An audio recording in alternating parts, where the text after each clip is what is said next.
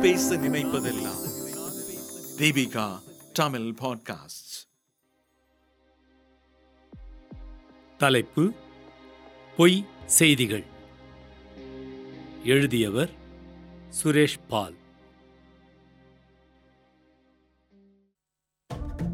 இந்த நாய்க்கறி நீங்க நிறுவீங்க. அதுக்கு நான் அதுக்கு உண்டானதை நான் ரெஸ்பெக்ட் பண்றேன். லேப் போய் சொல்லாது சார். வாய் போய் சொல்லும். நான் கூட அது நாய்க்குட்டியை வச்சுட்டு ஆட்டுக்குட்டின்னு சொல்லலாம். லேப் போய் சொல்லுமா? லேபுக்கு அனுப்புங்க. அது நாய்க்குட்டின்னு வந்து நீங்க என்ன பண்ணுறீங்களா நான் என்னோட அட்ரஸ் ப்ரூஃப் தானே. என்னோட ஆதார் அட்டை கொடுக்குறேன். என்னோட ஓட்டர் ஐடி கொடுக்குறேன். நீங்க எங்க சொல்கிறீங்களா நாங்க வர தயார் இருக்கிறேன். சென்னையில் உள்ள ஓட்டல்களில் பிரியாணியில் ஆட்டுக்கறிக்கு பதிலாக நாய்க்கறியை உபயோகிக்கிறார்கள் என கூறப்பட்டது. நீண்ட வாளுடன் கூடிய நாய்க்கறி புகைப்படங்களுடன் வெளியாகின. முதலில் வாட்ஸ்அப்பிலும் பின்னர் செய்தித்தாள்களிலும் தொலைக்காட்சிகளிலும் இச்செய்தி பரவலாக வெளிவந்தது. பின்னர் அது நாய் அல்ல நீண்ட வாளுள்ள ஆட்டுக்கறி என மறுப்புச் செய்திகள் வந்தன. அத்தகைய ஆடுகளின் படங்கள் வாட்ஸ்அப்பில் மூலம் வலம் வந்தன. சந்தேகம் தீர்க்கப்பட்டது. அது ஆட்டுக்கறித்தான் என நிரூபிக்கப்பட்டது. ஆனால் பிரியாணியில் நாம் சாப்பிடுவது ஆட்டுக்கறிதானா எனும் தீராத சந்தேகத்தை இந்த செய்தி ஏற்படுத்திவிட்டது. இது ஒரு சாம்பிள் தான். யோசித்துப் பார்த்தால் இது போன்ற ஏராளமான செய்திகள் தகவல்கள் நினைவுக்கு வரக்கூடும். இத்தகைய செய்திகளை பொய்ச் செய்திகள் என்று கூறுகிறார்கள். ஆங்கிலத்தில் ஃபேக் நியூஸ் என சொல்கின்றனர். நாம் தகவல்கள் யுகத்தில் வாழ்கின்றோம். தகவல்களை கண்ணிமைக்கும் நேரத்தில் பல கோடி பேருக்கு பரப்பும் சாத்தியம் கொண்ட கருவிகளோடு வாழ்ந்து கொண்டிருக்கிறோம். குறிப்பாக வாட்ஸ்அப் போன்ற சமூக வலைதளங்கள் மூலம் நொடிதோறும் நாம் தகவல்களால் நிரப்பப்பட்டு கொண்டிருக்கின்றோம். இத்தகைய சூழலில் பொய்ச் செய்திகள் என்பன நம்மை அறியாமலேயே நம்மை பெரிதும் பாதிக்கும் வேலையை செய்து வருகின்றன. எனவே இப்பொய்ச் செய்திகளின் பின்னணியை இன்றைய இளைய தலைமுறை தெரிந்து கொள்ள வேண்டியது அவசியமாகும். பொய்ச் செய்திகளை தவறான செய்திகள் என்றும் பொய்யான செய்திகள் என்றும் பிரிக்கலாம். சரி என நினைத்து கூறப்படும் தவறான தகவல்கள் கொண்ட செய்திகளை தவறான செய்திகள் என கூறலாம். வேண்டுமென்றே பொய்யான தகவல்களை பரப்பும் நோக்கத்துடன் உருவாக்கப்படும் செய்திகளை பொய்ச் செய்திகள் என வகைப்படுத்தலாம். இந்த இரண்டு வகையான செய்திகளுமே சமூகத்திற்கு ஆபத்தானவையே. எனினும் முன்னது தனி மனித தவறுகளால் ஏற்படுவது. அடுத்தது சுய லாபங்களுக்காக உருவாக்கப்படுகிறது என்பதால் பொய்ச் செய்திகளே அதிக ஆபத்தானவைகளாக கருதப்படுகின்றன. அதுவும் தகவல் தொழில்நுட்பம் மிகவும் பெரிதாக வளர்ந்துள்ள இந்த காலகட்டத்தில் இதன் ஆபத்து என்பது மிகவும் அதிகமாகும். ஏனெனில் முன்பெல்லாம் செய்திகள் மக்களை சென்றடைய வேண்டுமெனில் வெகுஜன ஊடகங்கள் தேவைப்பட்டன. குறிப்பாக செய்தித்தாள்கள் மற்றும் வானொலி மூலமாகத்தான் செய்திகள் நேரடியாக மக்களை சென்றடைந்தன. இந்த செய்தியை மக்கள் தங்கள் வாய்ப்பேச்சின் மூலம் பிறருடன் விவாதிப்பார்கள். அதாவது செய்தி தருபவர்கள் என்பவர்கள் தனியாகவும் செய்திகளை பெற்றுக்கொள்ளும் மக்கள் என்பவர்கள் தனியாகவும் இருந்தனர். ஆனால் தற்போது வாட்ஸ்அப் போன்ற செயலிகளும் சமூக வலைத்தளங்களும் வந்துவிட்ட பின் எல்லோருமே செய்திகளை உருவாக்குபவர்களாகவும் அதை பரப்புபவர்களாகவும் மாறிவிட்டனர். தொலைக்காட்சி செய்தித்தாள்கள் போன்ற ஊடகங்கள் ஒருபுறம் செல்வாக்கு மிக்கதாய் இருந்தாலும் அதற்கு இணையாக மக்கள் தங்களுக்கான ஊடகங்களாக சமூக வலைத்தளங்களை பயன்படுத்த துவங்கிவிட்டனர். மேலும் சம்பிரதாயமான சமூக தொடர்பு சாதனங்களை விடவும் சமூக வலைத்தளங்கள் செய்தி இணையதளங்கள் மக்கள் மத்தியில் பெரும் செல்வாக்கு பெற்றுள்ளன. இதற்கு அடிப்படையாக சில காரணங்களை கூறலாம். செய்திகள் என்றால் என்ன என்பதற்கான வரையறைகள் இன்று மெல்ல மெல்ல மயங்கி வருகின்றன. எல்லாமே செய்திகள்தான் எனும் போக்கு உருவாகி வருகின்றது. தொலைக்காட்சி செய்தித்தாள் வானொலி போன்ற ஊடகங்கள் மேல் அதிகரித்து வரும் நம்பிக்கையின்மை டிஜிட்டல் வழி தகவல்களின் அதிகரிப்பும் அதை படிப்பவர்களின் எண்ணிக்கை அதிகரிப்பும் ஒரு காரணமாக அமைகின்றது. செய்திகளை அணுகும் போக்கில் அதிக மாற்றங்கள் நிகழ்ந்துள்ளன. உதாரணமாக படங்களுடன் கூடிய செய்திகள் குறுகிய செய்திகள் அனுப்புகிறவர்களின் நம்பகத்தன்மையின் அடிப்படையில் செய்திகளை அணுகுதல் அறிவுபூர்வமான செய்திகளை விட்டுவிட்டு உணர்வுபூர்வ செய்திகளை விரும்புதல் போன்ற மாற்றங்களை குறிப்பிடலாம். செய்திகளை நுகர்வோர்களே செய்திகளை உருவாக்கவும் செய்திகளை பலருக்கு அனுப்பவும் கூடிய தகவல் தொழில்நுட்ப சாத்தியப்பாடுகளான முகநூல் வாட்ஸ்அப் போன்றவைகளின் வருகை. இவற்றின் காரணமாக செய்திகள் இன்று பொதுமக்களால் அதிக அளவில் பரப்பப்பட்டு வருகின்றன. தங்கள் கைபேசிக்கு ஒரு தகவல் வந்தவுடனே அதை தங்கள் நண்பர்களுக்கோ அல்லது தான் அங்கம் வகிக்கும் குழுக்களுக்கோ அனுப்பி வைப்பது ஃபார்வர்ட் செய்வது என்பது மிகவும் அதிகரித்து வருகின்றது.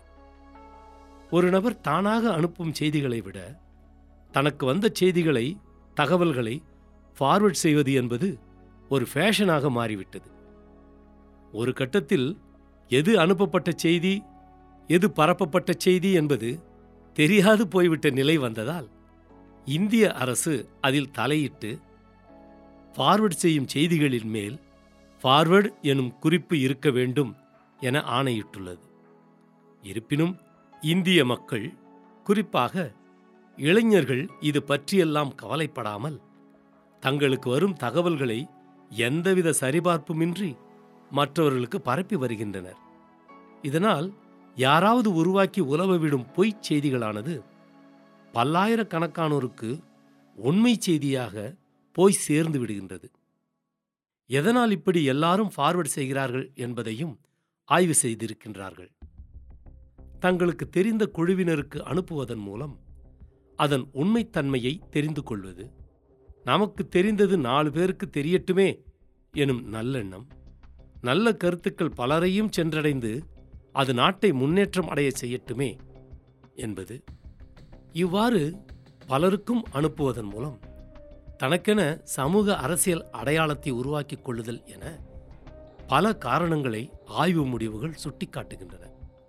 எனினும் தொடர்ந்து ஒரே வகையான செய்திகளை பரப்புவதன் மூலமாக தமக்கு சமூகத்தில் உருவாகும் ஒருவித அடையாளமும் அங்கீகாரமும் முக்கிய காரணமாக கூறப்படுகின்றது.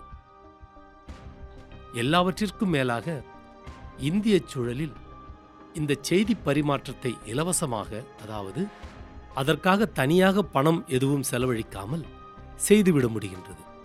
உதாரணமாக ஜல்லிக்கட்டு தூத்துக்குடி கலவரம் கஜா புயல் போன்ற பல்வேறு நிகழ்வுகளில் ஆயிரக்கணக்கான வீடியோக்கள் தகவல்கள் பரிமாறிக்கொள்ளப்பட்டன கட்டணமின்றி இவற்றை செய்ய முடிந்ததால்தான் இந்த பரிமாற்றம் சாத்தியப்பட்டது.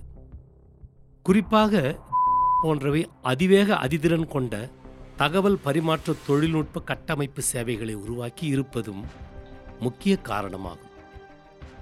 ஒரு பொய் செய்தியை நிரூபணம் இல்லாத செய்தியை பத்திரிகையோ செய்தித்தாளோ தொலைக்காட்சியோ வானொலியோ வெளியிடும்போது ஏற்படுவதை விட அதிகமான தாக்கம் அதே செய்தி டிஜிட்டல் வடிவில் சமூக வலைதளங்களில் முகநூல் ட்விட்டர் வாட்ஸ்அப் போன்றவைகளில் வெளியிடும்போது ஏற்படுகின்றது.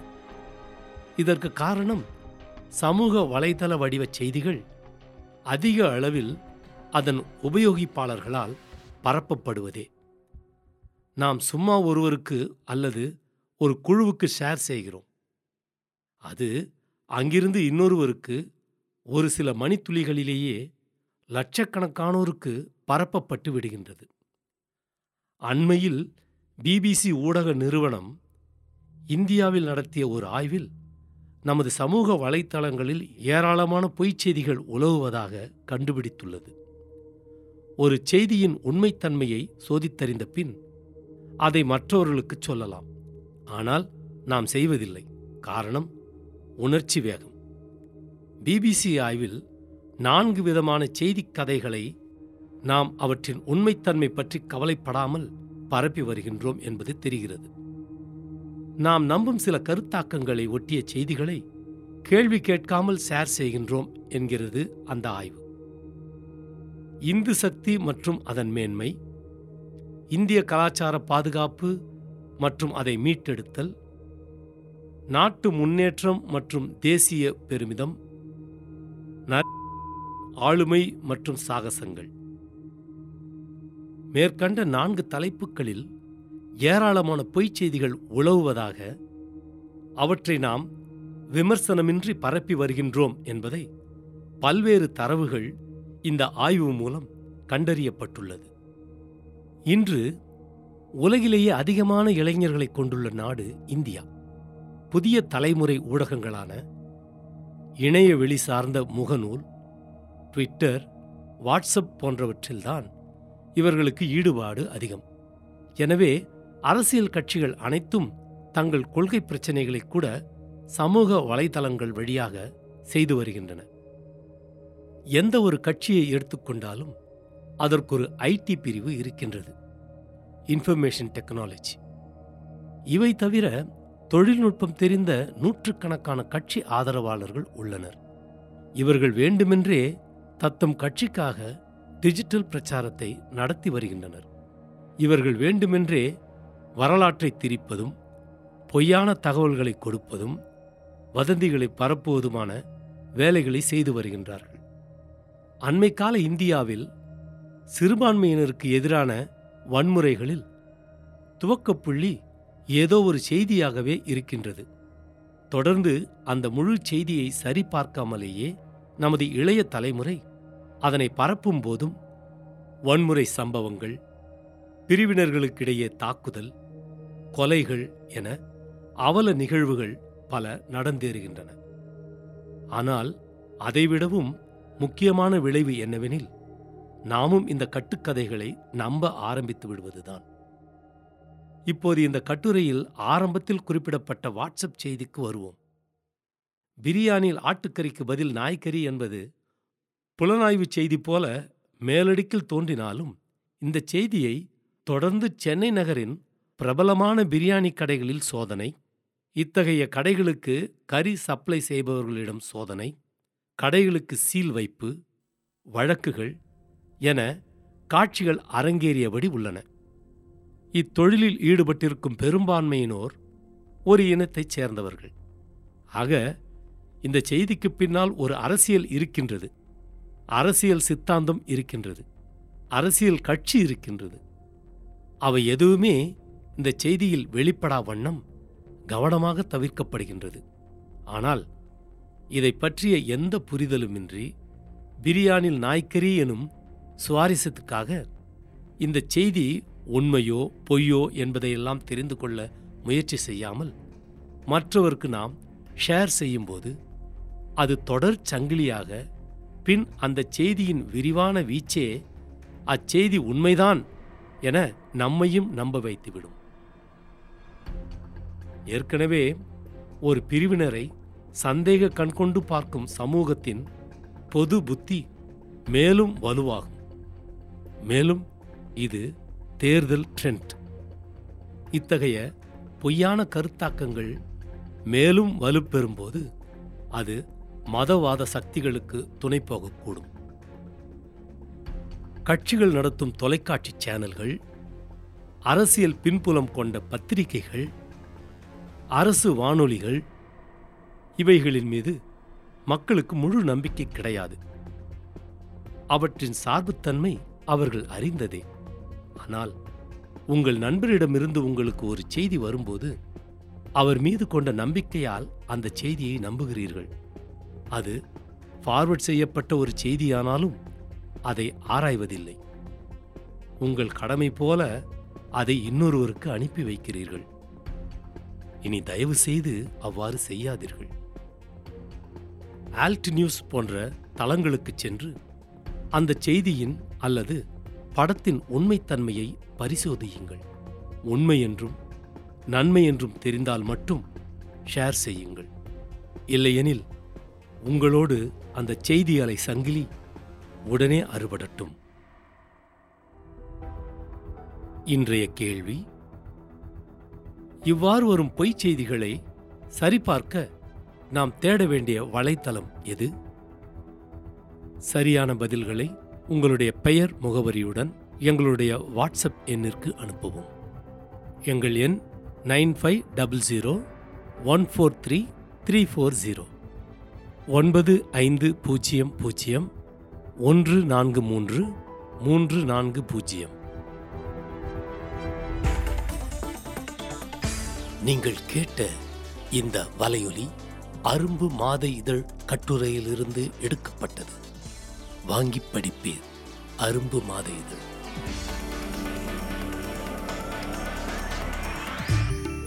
இந்த வலையொலியை தயாரித்து வழங்குவது தீபிகா ஊடக மையம். இணைந்து வழங்குவது அரும்பு பதிப்பகம் மற்றும் தொன்போஸ்கோ கல்லூரி சென்னை. குரல் வடிவம் ஏடி சாண்டோ. ஒலி வடிவமைப்பு வின்ஸ்டன். மீண்டும் மீண்டும் கேட்கத் தூண்டும். நான் பேச நினைப்பதெல்லாம் தீபிகா தமிழ் பாட்காஸ்ட் வாரம் இருமுறை சந்திப்போம். சிந்திக்க